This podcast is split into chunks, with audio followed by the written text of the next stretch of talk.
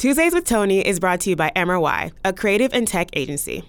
Every Tuesday, we chat about what those darn millennials have been doing on the internet, so you'll never have to ask Reddit what the kids are saying. From trends, hashtags, and memes to current events, we'll explore what they mean, how they make us feel, and sometimes just why.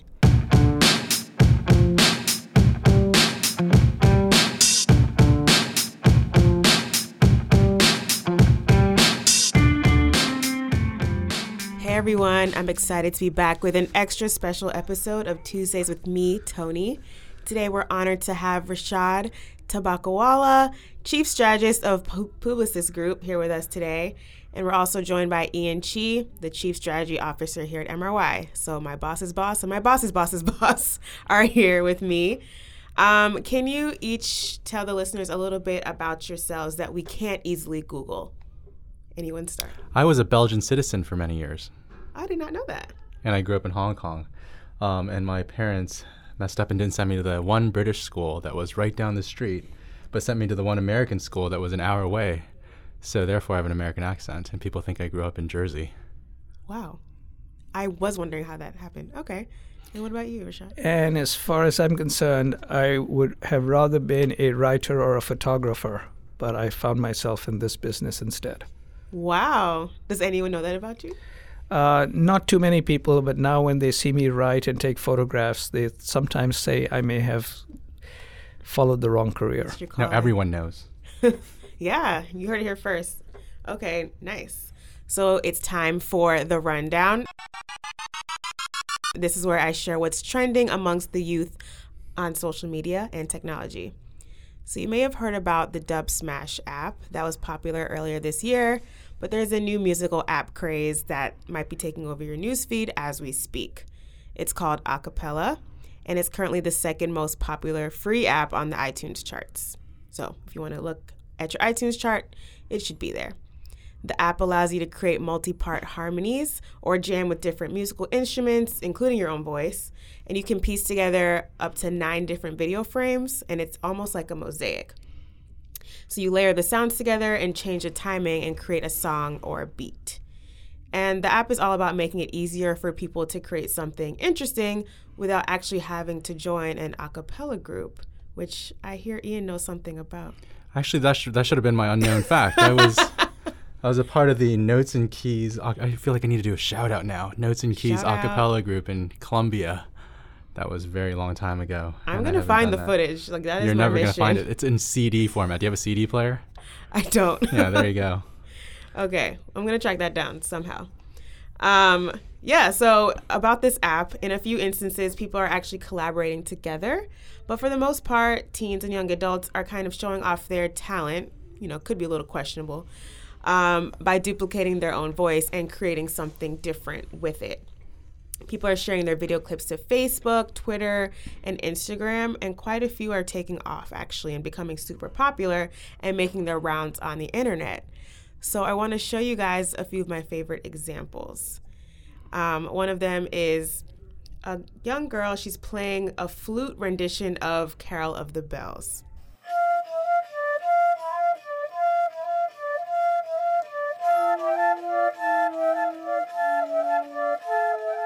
Wow, acapella has really gone. I mean, when I went to college, acapella was pretty much for all the nerdiest kids, including myself in school. And it's kind of amazing now that it's it's you know there's It's an app gone for it. mainstream, pitch perfect. Kind of gone mainstream, yeah. Um, I have another example where people are using just their voice. Oh, I just want you for my own, more than you could ever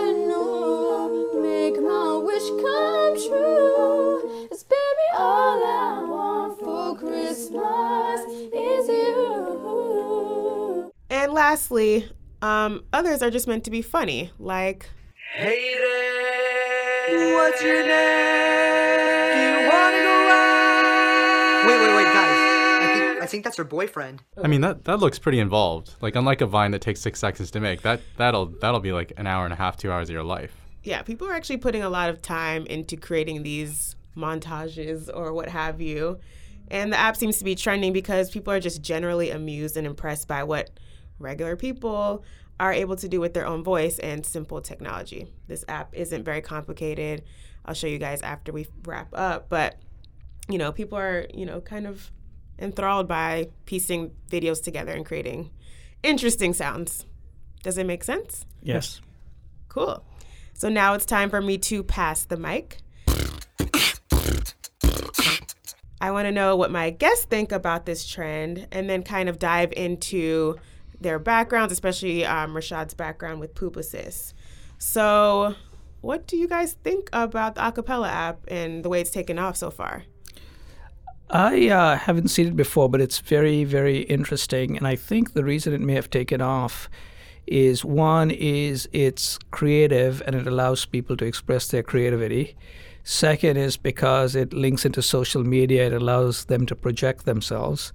But third, in a odd way, it requires a certain amount of talent, which a lot of the other stuff doesn't. So it actually allows you to showcase talent versus just showcasing a few seconds of anything. Right.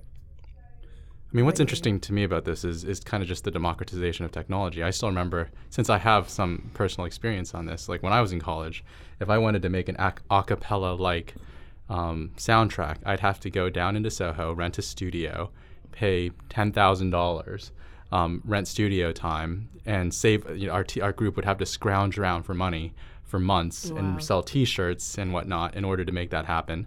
Um, and this would be like a two-month process, and we barely, you know, a group of twelve of us barely got it done.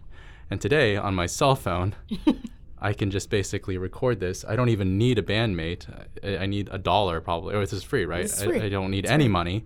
I can record it and stick it on the internet and have an audience and a distribution channel in a way that I never had before. So I mean, the, the leaps, uh, the, the leaps that that represents to me, and the fact that this is popular culture now. I wish this happened to myself. I might have gotten one more date than the one that I got. Oh man, yeah, man. the one date. you're before your time. I'm before my time. that's that's what I'd like to believe. It's probably not true. Are you guys gonna try the acapella app? Are you inspired? I will. I will. I don't know if I'll try it. I will show it to my daughters and watch what they try with it. okay. I want to see the Rishad rendition. so do I. We should we should actually collaborate. yeah. Um, so Rishad, um, can you tell me more about your background and your role as chief strategist of the global network that is Publicis, and you know what does that entail? What what keeps you up at night? Sure. So, I'm the chief strategist of Publicis, which is a 78,000 person company.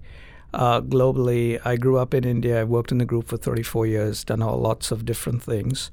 Um, and what my job entails is really three things. One is how do we continue to remain relevant in changing times with our clients?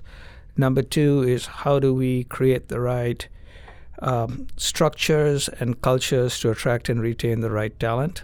And third is what are some of the partnerships and alliances that we will need in order for us to win? And what keeps me up at night is the fact that as the world is changing, we may not be able to keep up with our clients, and as a result, we may become irrelevant.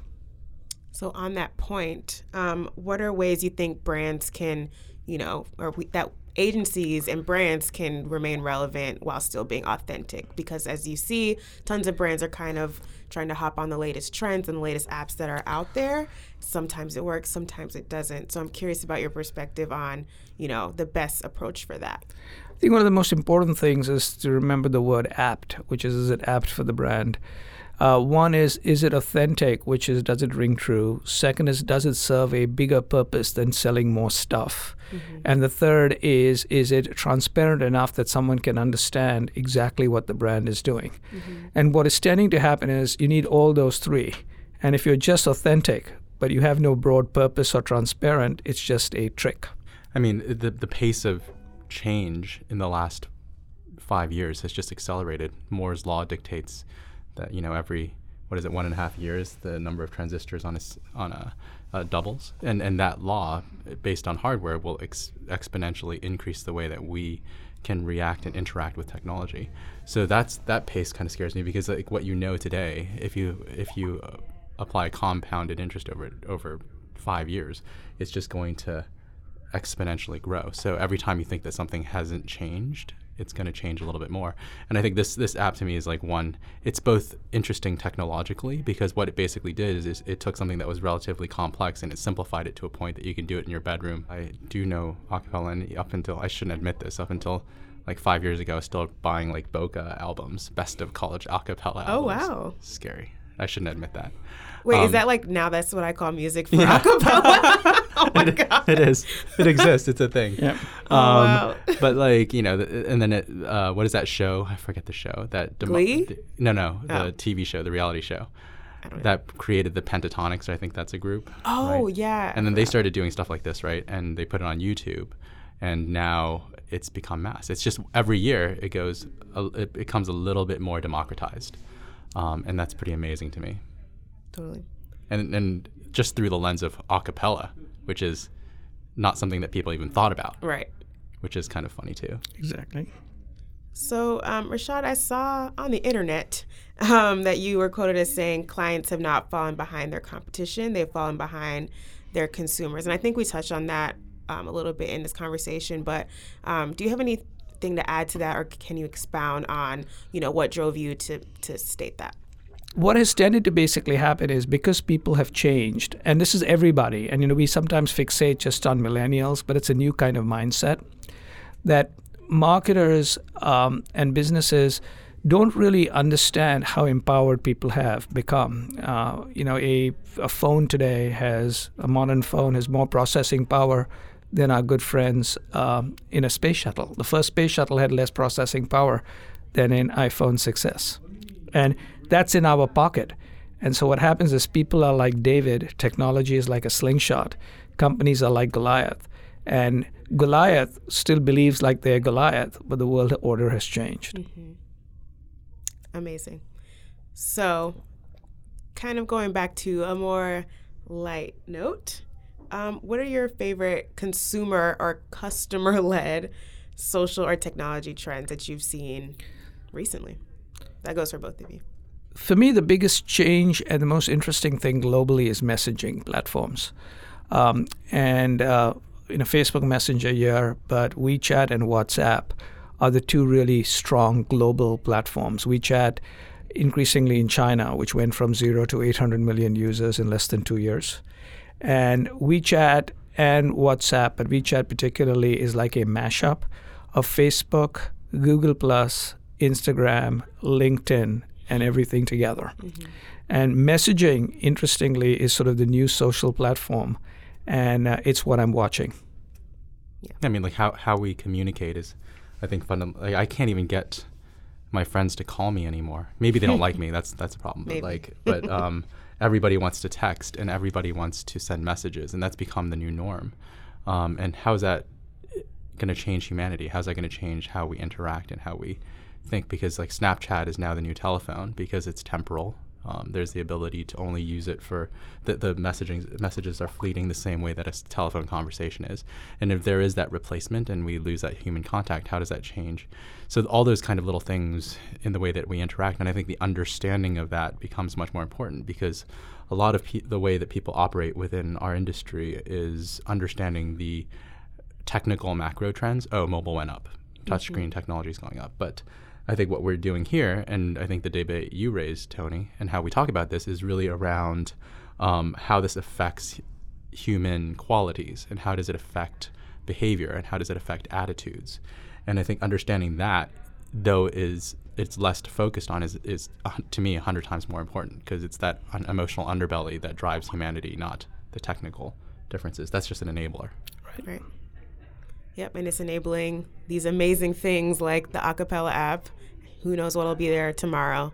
Um, the world is changing very rapidly, and it's really interesting. So thank you guys so much for joining me today, Ian, Rishad. Um, where can people follow you and soak up all of this wisdom that you've imparted on us? So for me, it's at Rishad on Twitter. Oh, that's nice and simple. Yeah, that's it's pretty simple. And then uh, and then I have a blog which one can find if you just put in my name in um, Google.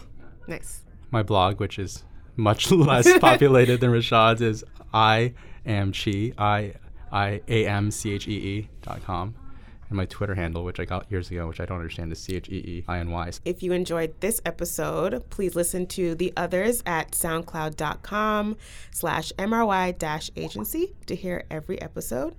And if you, you know, enjoy the show, also leave us a rating um, on iTunes. If you search for Tuesdays with Toni, you can find that.